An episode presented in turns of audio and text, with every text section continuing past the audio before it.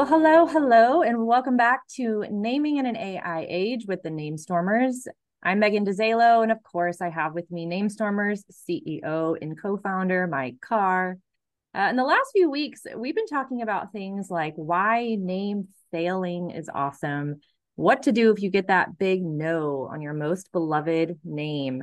Uh, we've discussed the ins and outs of trademarking, and today we're going to keep that negative momentum going. We're going to talk about pain, specifically overcoming naming pain. You know, every time I tell people what I do, they respond with naming. Really? That sounds like so much fun. And I agree with them because it is, it's a blast. However, there are certainly some challenges and pains that come along with it. So, Mike, kick us off and tell us about why you feel pain is even worth talking about. Uh, I like the question. I like the topic. You know, we prepared a little bit ahead of time try to add uh, a little bit about our journey. And for those of you that have never gone through a naming exercise before, or for even those of you that have, you'll you'll probably appreciate, you know, some of the metaphors and analogies that we're using. So just some backstory. You know, when I was in high school, you know, I was a terrible athlete. I mean, I had no athletic ability. You know, I was on the football team and, and barely got to start even as a senior. Um, for wrestling, you know, the guys that were really good would cut weight. And I never wanted to cut weight. You know, I thought this was ridiculous. I want to eat. And so I didn't cut weight. And, uh, partially as a result of that, I, I didn't do very well as a wrestler. And then in baseball, I never played a single inning. Never. I mean, it was just like, you know, what's what's going on here? And and so it was a bit embarrassing. I mean, I had a brother, a younger brother, thank goodness, that was all state, you know, football player and he, had been an older brother, I would have been, you know, doomed and had an inferiority complex for the rest of my my life. So, but you learn, right? You you try to learn and you try to say, well, okay, even though I'm a crappy athlete and I don't have the desire to get hurt on the football field like some of the hardcore football players do, you know, what can I learn from this? And so I, I finally figured out, well, I should start weightlifting. Maybe I can be a little bit, you know, bigger and, and stouter and all that kind of stuff. And then I remember in gym class, if you did 37 push-ups, it wasn't 36, it wasn't 38. If you did 37 push-ups, you'd get an A minus. So I thought, oh man, I got to go for that, right? So you you you strive, you work hard with a very specific goal, and you try to get to that goal. And when you achieve it, you know, hey, great, you know, I, I got an, an A minus, and hey, that looks pretty good, and and I'm, I'm happy with that, right? I don't need an A. I don't need an A plus. I'm okay, you know, going forward. And so I've maintained this, I guess, this habit of exercise.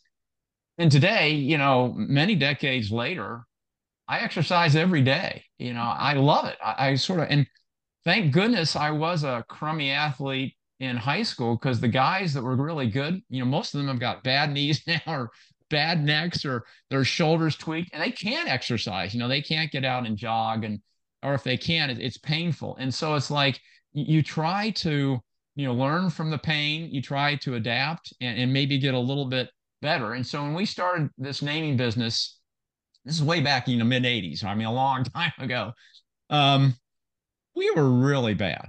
I mean we were really awful. I can remember having a call with a client and he he was talking to me about trademarks, and I I had no idea what he was talking about. Now this is 1986 probably, and trademarking back then just wasn't as big an issue as it is today. And he sort of educated me as to why that was even important. and so here I am, the consultant that he's hired, and really he's educating me, you know, far more then I was really helping him. I mean, we did come up with some names for him, but I think he was so disenchanted with our mm-hmm. our lack of knowledge about some of the basics of naming that he decided to go, you know, someplace else or you know do something different. I don't recall the specifics. I just remember being, you know, embarrassed and not really mm-hmm. knowing my stuff. And so for like three years, it took us three years to really learn from all these mistakes and and figure out you know, what do you do? You know, how do you do it right? You know, what shouldn't you do? And I think that's a journey that that we're all on at different points. And I just think it's important to recognize that, right? That no one's perfect when you start out naming. And there are a lot of things that are come up that, you know, maybe you don't anticipate. I mean, Megan, for you, is is there one source of pain yeah. you've gone through, you know, and, and going? And I know you haven't been doing as long as I have, but you've been doing it for what five years now. What what would you want to share with listeners that you've learned from? Yeah, you're making some good points, especially for me. I'm a perfectionist, so I want to start out the gate being perfect at everything, and so naming has been humbling. I mean, some aspects of it come naturally to me, but I remember early on when I was newer, kind of just starting at Namestormers, we were on this introductory call with a new lead you know, we did all of our introductions and I introduced myself as the naming director or something like that. And then I went silent for pretty much the majority of the call. And then this woman, you know, she was explaining very high level about their business and their industry, just the basics of what they did and what they needed when it came to naming. And then she said, Megan, you know, you've been pretty quiet on this call as as the naming director. What name ideas or suggestions do you have for something like this? Like what would you call it? And I just froze. You know, this woman was asking me on the spot for name ideas after we had only been talking for a few minutes. And my first thought was, shoot, like now is when I need to perform. I need to come up with this amazing name right here on the spot. We're a naming company after all. And I felt this immense pressure to deliver something magical and brilliant in this moment, like a movie moment, you know, to ensure that we got her business. But I came up blank. And what I said to her after a few seconds of thinking was that I didn't have any immediate ideas and that the nature of what we do and the value that we bring, you know, is in our proven process, which requires this more lengthy discussion and a series of questions to really understand her business inside and out, you know, to come up with thoughtful name suggestions. And she, of course, did not like that answer at all.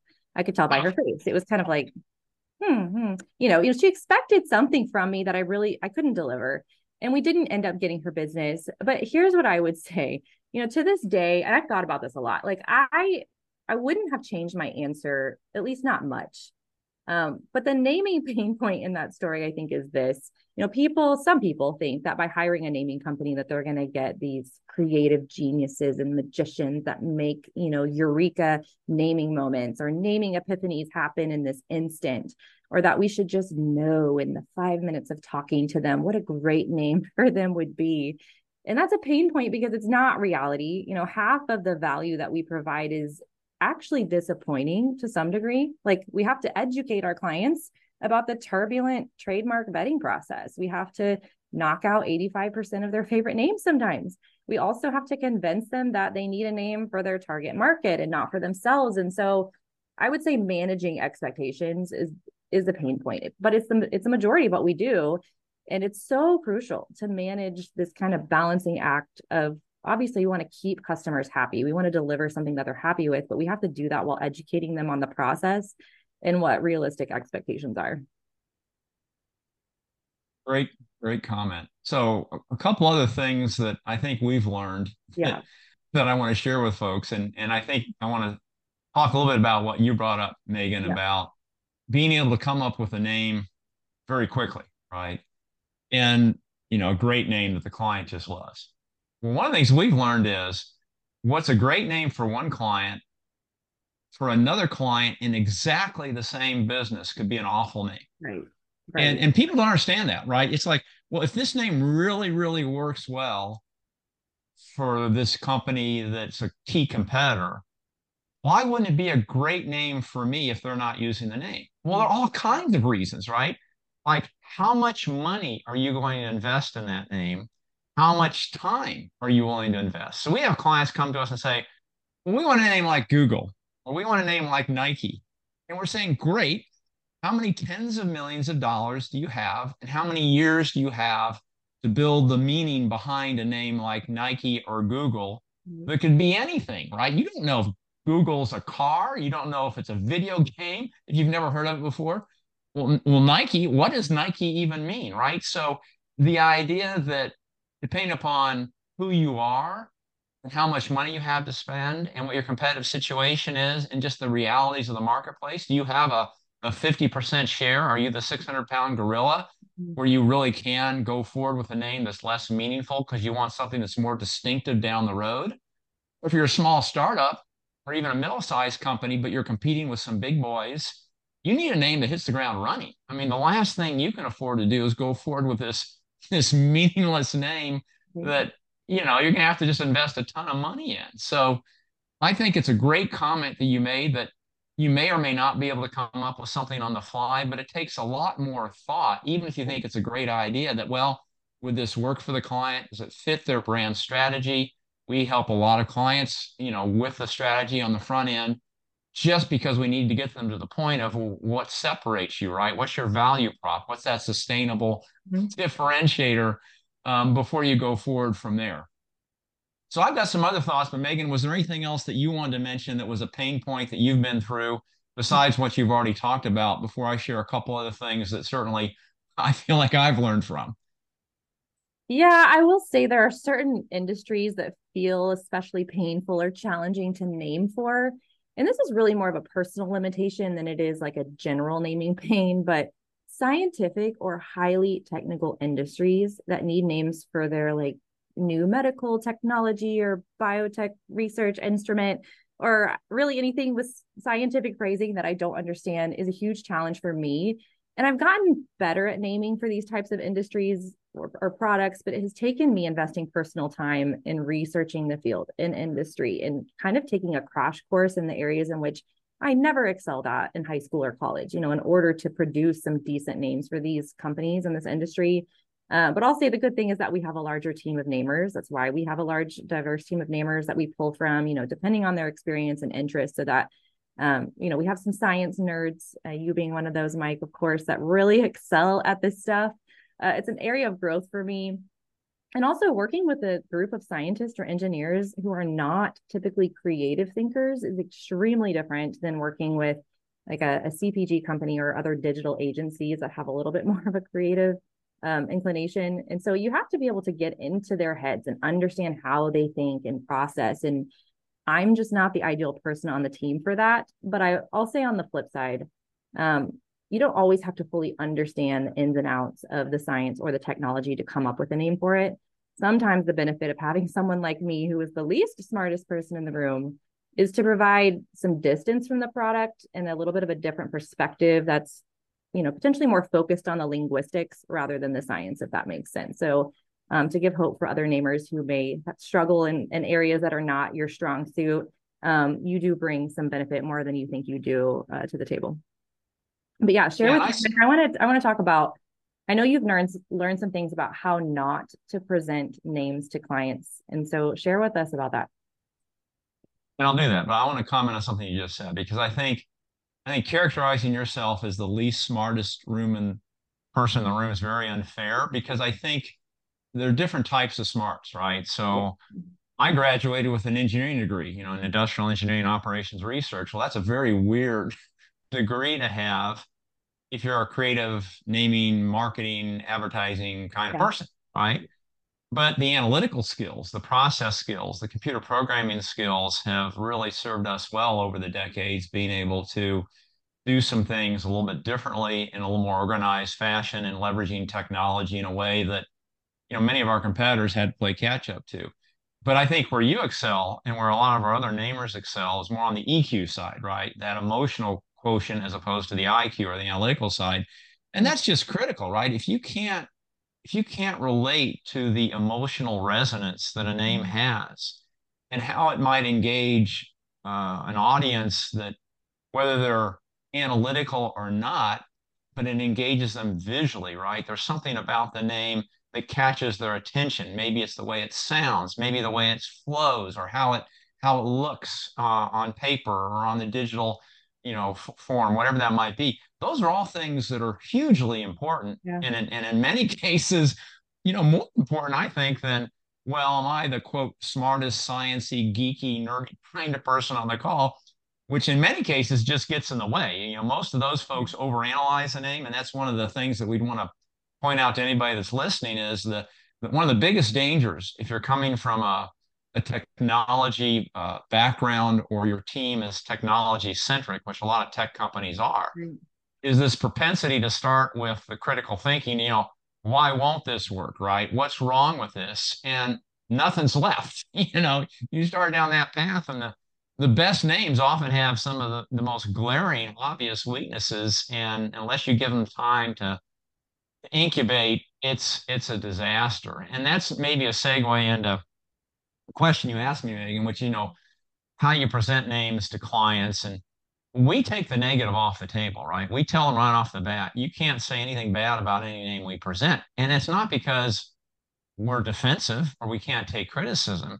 It's the mindset, right? That if if you allow that mindset of, oh, I'm going to be the critic as opposed to the advocate, everyone starts thinking about things the wrong way, right? Because these new names are so fragile and they have no context, they have no history, they have no story, they have no graphic kind of associations, they're not going to fare very well unless you force folks to think about, well, why could this name work, right? And we try to wrap context around it and do other things to bring the names alive. But that's a key element that anybody that's listening to this, that you're going to be presenting names to other decision makers, make sure they start thinking about the names initially as what might work. And, and the easiest way we found to do that is you simply tell them up front, I don't want you to talk about what you don't like first. Mm. You know, and you may only like one of the five names or the 10 names or the 50 names that we're talking about today. Well, just share with the rest of us why you think that name has some potential.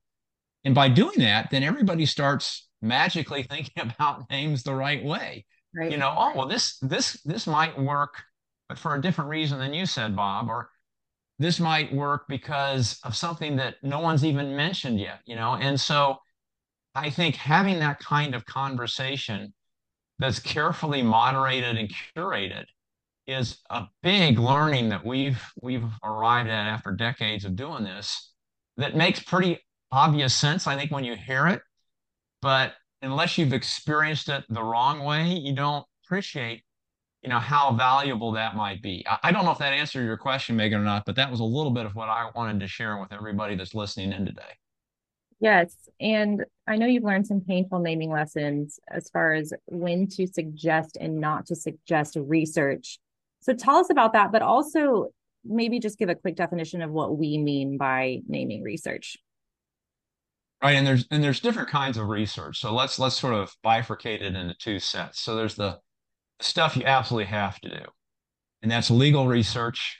We've yeah. talked about that in other podcasting episodes, so I'm not going to go through that again, but that's just critical, right? If you lock and load on a name and then you find out later that you're infringing upon someone else's trademark, not copyright, you're not going to infringe on their copyright. That has nothing to do with naming, but trademark is what you need to be focused on. You know, then you're in a world of hurt, right? And then you've got to, you know, change things down the road and pay probably a whole lot more money to do that than you would have otherwise. And then the other kind of research is the really the cultural, linguistic, profanity, vulgarity research, which you can overdo, right? I mean, IBM has a very offensive meaning, but no one ever really mentions that because they don't they don't think about it that way, you know. Or Shell Oil Company. Well, think about the profane word that's embedded in Shell. Well, when you get into a linguistic exercise, those types of things often come to light and you still need to evaluate them as to is that really a problem or not? I mean, clearly, clearly for IBM, the BM was not a problem. Cle- clearly for Shell, having hell embedded in it was not a problem. But in today's world of oversensitivity and political correctness, things like that are often flagged.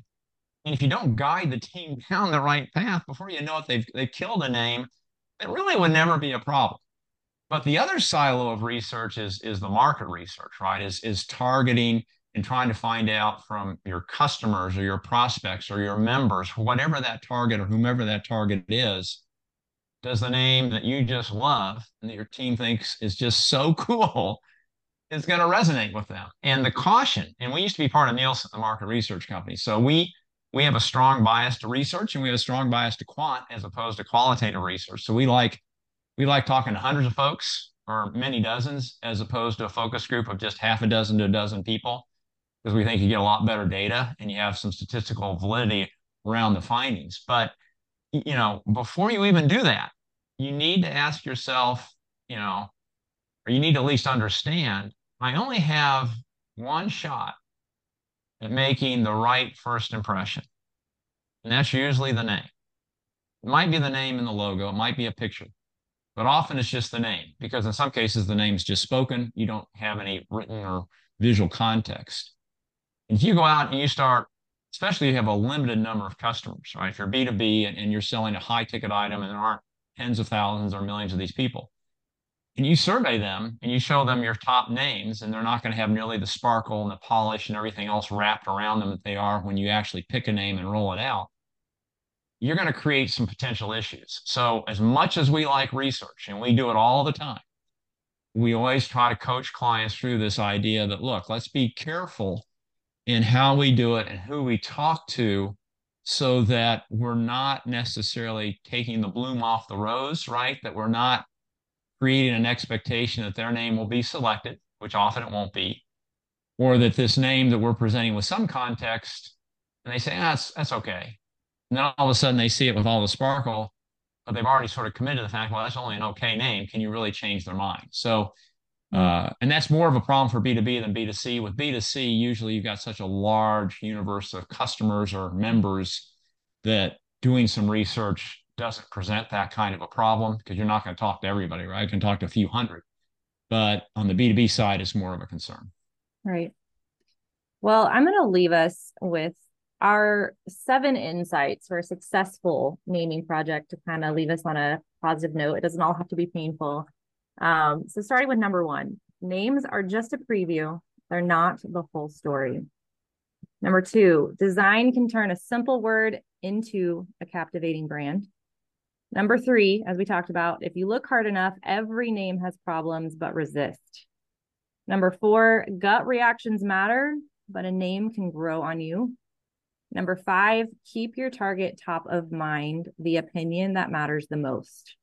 Number six, take a few names for a test drive before making any decisions. And last but not least, number seven, keep your heart guarded until the name passes trademark. So those are seven insights and tips from us. Um, that's all we have today. We will see you guys next week. See you guys.